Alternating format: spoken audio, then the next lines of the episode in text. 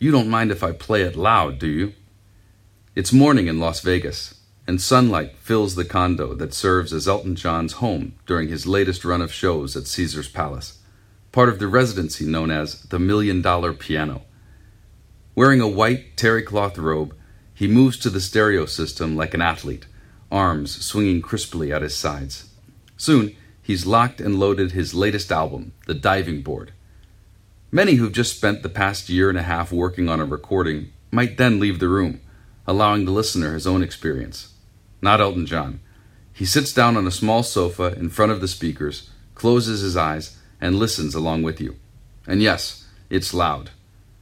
The album is a game changer for him. It's spare, sophisticated, and deeply personal. Call it Elton John's Sketches of Spain, after Miles Davis's own deep career discovery of a worldly new creative voice. Spread around the stereo are other CDs, from new artists as well as Nina Simone at Town Hall. Elton is a fan who refuses to download his music. Music is a tactile experience for him. He wants to read liner notes, look at the pictures, and take the journey.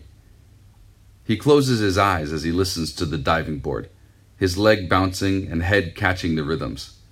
You might even forget he's made a few records before this one. This is his 30th.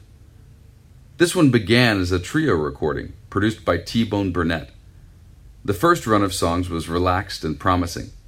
A second session, fueled by an inspired new set of lyrics from longtime collaborator Bernie Taupin, pushed the album into deeper waters.